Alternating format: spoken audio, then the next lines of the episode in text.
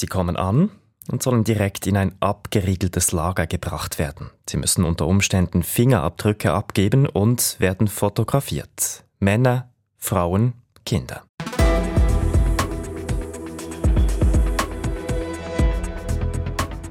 So will es das neue EU-Asylrecht. Nach jahrelangen Verhandlungen haben sich die Mitgliedsländer heute zu einer Reform durchgerungen. Künftig sollen keine Migrantinnen und Migranten mehr illegal in die EU einreisen. Was bringt diese Verschärfung? Lassen sich Menschen, die kaum Aussicht auf Asyl haben, dadurch von ihren Fluchtplänen abhalten? Dem gehen wir heute nach bei News Plus. Ich bin Dominik Rondi. Eins schon mal vorneweg, diese Verschärfung, auf die sich die EU-Mitgliedsländer da geeinigt haben, die wird ziemlich unterschiedlich aufgenommen.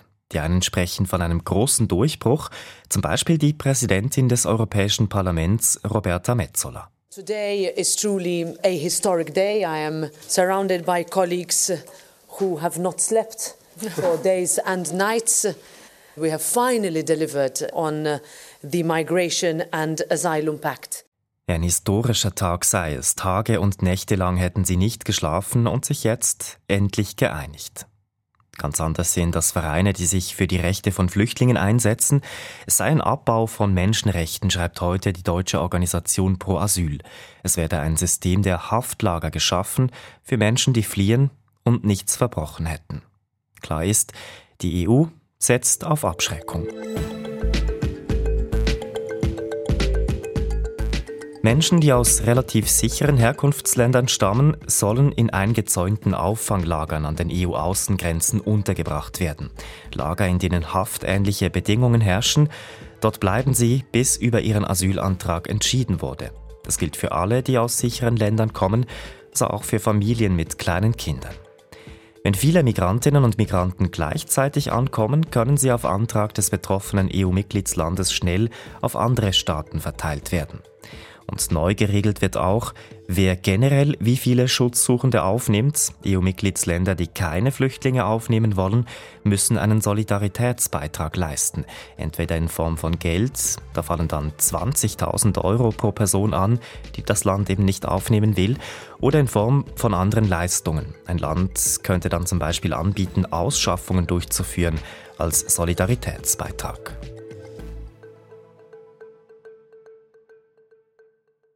Ja, wochenlang in einem Lager eingesperrt sein, bringt's das? Lassen sich die Menschen davon abschrecken? Das habe ich Beat Stauffer gefragt. Er ist Journalist und befasst sich schon seit Jahren schwerpunktmäßig mit der Maghreb-Region. Er hat auch ein Buch über Migration von Nordafrika nach Europa geschrieben. Ja, ganz entscheidend ist natürlich die Art und Weise, wie konkret das dann umgesetzt wird, ob es machbar ist, ob es juristische Hürden gibt und vieles mehr. Aber grundlegend, denke ich, muss man unterscheiden zwischen Migranten aus den Maghreb-Staaten, wenn wir jetzt über die zentrale Mittelmeerroute sprechen, und Fluchtmigranten aus anderen Ländern, zum Beispiel aus Westafrika, aus Kriegsgebieten in Sudan oder in Ostafrika oder vielleicht sogar aus dem Nahen Osten. Diese Fluchtmigranten, die befinden sich bereits im Maghreb, in Libyen beispielsweise, und die können nicht mehr zurück. Das heißt, auf diese Menschen hat das wahrscheinlich keine Abschreckung, die haben nur noch eine Vorwärtsstrategie. Hingegen die Maghreb, die jungen Maghrebiner, die überlegen sich sehr gut, unter welchen Bedingungen sie auf ein Boot gehen. Sie suchen sich einen guten Schleuser aus und sie machen eine Kosten-Nutzen-Rechnung. In dem Sinn gibt es da zwei Kategorien von Migranten, die sehr unterschiedlich sind. Sie haben auch juristische Knackpunkte angesprochen. Was wäre das dann zum Beispiel? Ja, die Frage ist natürlich, ob Gerichte die Haftbedingungen in diesen neuen Zentren, wo die Chance auf Asyl abgeklärt werden soll, ob die Gerichte diese Bedingungen gutheißen oder eben in Frage stellen, sodass diese Zentren eventuell gar nicht in Betrieb genommen werden könnten. Das ist sicher ein ganz wichtiger Punkt. Der andere ist die Dimension dieser Zentren. Man muss sich überlegen, wenn gleichzeitig zum Beispiel pro Woche 5.000 bis 10.000 Migranten, Flüchtlinge ankommen, dann wären ja diese neu zu bauenden Zentren sehr rasch überfüllt. Und was passiert dann mit den Menschen, die schon dort sind? Werden die dann freigelassen? Werden die in ein anderes Zentrum verlegt? Kann man so schnell neue Zentren bauen? Nicht, da gibt es ganz viele praktische Fragen und es hängt dann vom politischen Willen ab, ob man diese Probleme dann lösen kann oder ob es einfach wieder das ganze Problem auf die lange Bank geschoben wird. Umgesetzt ist die Reform also noch lange nicht. Es gibt noch Hürden zu nehmen. Aber damit das dann am Ende auch so funktioniert, wie es sich die EU vorstellt, müssen die Menschen in den Herkunftsländern ja Bescheid wissen. Sie müssen wissen, dass es künftig schwieriger ist, in die EU zu gelangen. Jetzt, wenn Sie diese Kosten-Nutzen-Rechnung ansprechen, dann heißt das ja auch, diese Leute überlegen sich zuerst, macht es überhaupt Sinn, diese Risiken auf sich zu nehmen, einer solchen Flucht nach Europa? Wie wird das ganz grundsätzlich in den Herkunftsländern diskutiert, wenn eben zum Beispiel die EU das Asylrecht verschärft? Ist das dann ein Thema dort unter den Leuten? Soweit ich das beurteilen kann, ist das ein Thema, aber es ist ja bis jetzt nicht Realität. Die jungen Menschen, die flüchten wollen, die migrieren wollen, die wissen ja auch, dass das im Moment noch Theorie ist, dass das noch nicht umgesetzt ist.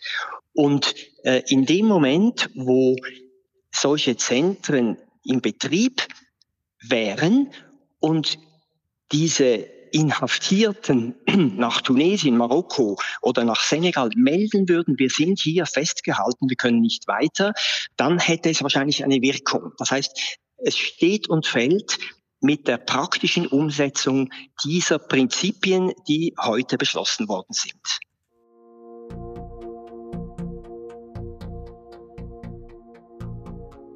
Beat Stauffer sagt also, die Maßnahmen müssten zuerst einmal umgesetzt werden und erst dann, wenn sie sichtbar werden, können sie allenfalls abschreckend wirken.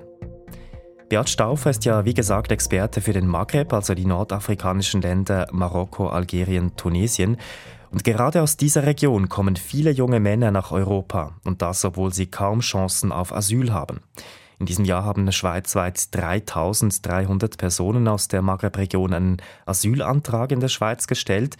Gerade mal 18 davon erhielten einen positiven Entscheid. Warum also zieht es die Menschen trotzdem hierher? Diese jungen Leute sind einfach überzeugt, dass das Leben in Europa trotz Schwierigkeiten, trotz allfälligen Rassismus, trotz Diskriminierung immer noch besser ist als in ihren Herkunftsländern. Und das ist auch eine Beobachtung, die auf die meisten Menschen wahrscheinlich zutrifft. Wenn man in Europa irgendwie Fuß fassen kann, dann kann man andocken an eine funktionierende Gesellschaft. Auch wenn man arbeitslos ist, hat man Zugang zum Beispiel zum Gesundheitswesen, mindestens größtenteils, und lebt letztlich unter besseren Bedingungen als in den eigenen Herkunftsländern. In dem Sinne ist das eine rationale Abwägung. Und die Menschen, die jungen Männer vor allem, wissen ja, dass ihre Chance unterzutauchen und irgendwo ihre Chance zu finden, in Frankreich, in einer Banlieue, in Italien, in Deutschland, in der Schweiz, die Chance ist sehr viel höher als das Risiko, auf dem Meer zu kentern und vielleicht das Leben zu verlieren.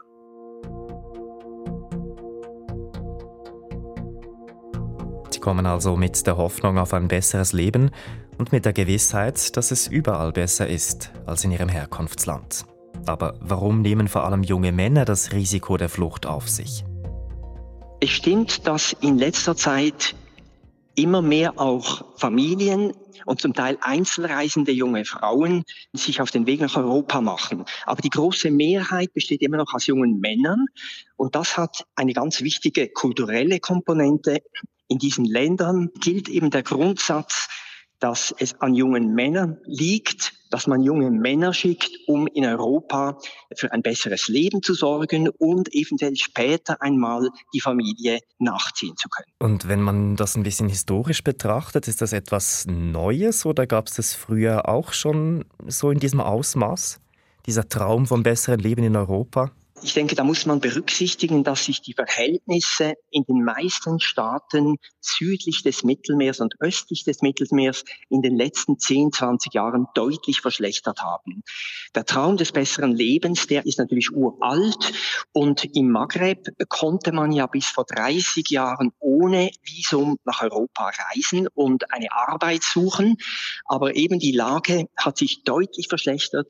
Und die jungen Menschen glauben häufig nicht mehr an eine Zukunft in ihren Ländern und sehen eben nur noch eine Chance in der Emigration nach Europa.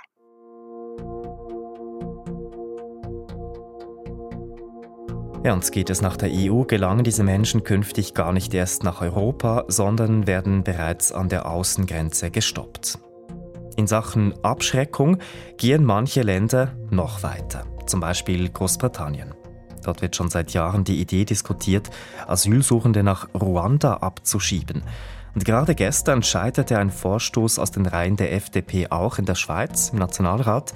Der sah auch vor, abgewiesene Asylsuchende nach Ruanda auszuschaffen. Er wurde abgelehnt, jedoch nur knapp. In Ruanda dürften Flüchtlinge zwar arbeiten, eine Wohnung mieten, ein Bankkonto eröffnen, aber von einem sicheren Drittstaat könne man nicht sprechen, hat mir Nawina Katur erklärt. Sie ist freie Journalistin in Nairobi.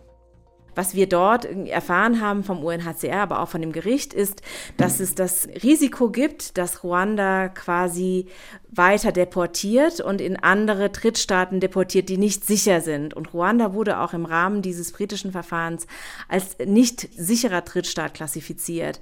Das hat zum einen damit zu tun, dass vor allem die Justiz in diesem Fall nicht wirklich als unabhängig angesehen werden kann. Ruanda ist ein autokratischer Staat, so sehr das Land versucht, sich als kosmopolitisches Land zu verkaufen, das offen ist und andere Menschen willkommen heißt. Der Präsident Kagame, der für viele dieser Bestrebungen zuständig ist, viele dieser Gespräche mit den anderen Ländern führt, ist ein Autokrat. Er ist seit 2000 an der Macht. Er bemüht sich gerade darum, seine Amtszeit um weitere 10 Jahre zu verlängern. Eine wirkliche Medienfreiheit gibt es nicht. Oppositionelle werden ins Gefängnis geworfen, werden verschleppt, zum Teil auch aus dem Ausland verschleppt oder im Ausland umgebracht. Und das ist so ein bisschen der politische Kontext, den man im Auge behalten muss, wenn man sich dieses Thema anschaut. Und das war auch der Kontext, der zumindest mal vor dem obersten Gerichtshof in Großbritannien dafür gesorgt hat, dass dieses Auslieferungsverfahren, das sich die britische Regierung überlegt hatte, nicht umgesetzt werden konnte. Unter das Stichwort Abschreckung fällt auch das Abkommen, das Italien kürzlich mit Albanien geschlossen hat. Italien will in Albanien nämlich 2 Aufnahmezentren einrichten. Menschen, die von der italienischen Küstenwache gerettet werden, sollen statt in einen italienischen Hafen erst einmal dorthin nach Albanien gebracht werden. Dort sollen sie dann das italienische Asylverfahren durchlaufen, ohne je den Fuß auf italienischen Boden gesetzt zu haben. Aber auch hier gilt, die Abschreckung wird wohl erst wirken, wenn die Maßnahme tatsächlich umgesetzt ist. Man würde sich dann wahrscheinlich überlegen, ob man noch nach Italien versucht zu emigrieren oder ob man andere Wege wählt, beispielsweise über Istanbul, über die Balkanroute, über Weißrussland. Dann würden sich andere Routen auftun. Aber ich denke, in Bezug auf Italien und in Bezug auf eine Reise übers Mittelmeer hätte das wahrscheinlich durchaus eine Wirkung. Sagt Journalist Beat Stauffer. Ja, Menschen kommen nach Europa, weil sie sich hier ein besseres Leben erhoffen und nehmen dafür einiges in Kauf, steigen auf Boote, ohne zu wissen, ob sie jemals ankommen. Die Hoffnung wird sich wohl künftig früher zerschlagen, noch bevor jemand die EU erreicht, im Auffanglager an der Außengrenze, wenn es dann wirklich so kommt, wie es heute beschlossen wurde. Was sind eure Gedanken zum Thema? Schreibt uns auf newsplus@srf.ch oder schickt uns eine Sprachnachricht auf die Nummer 076 320 1037.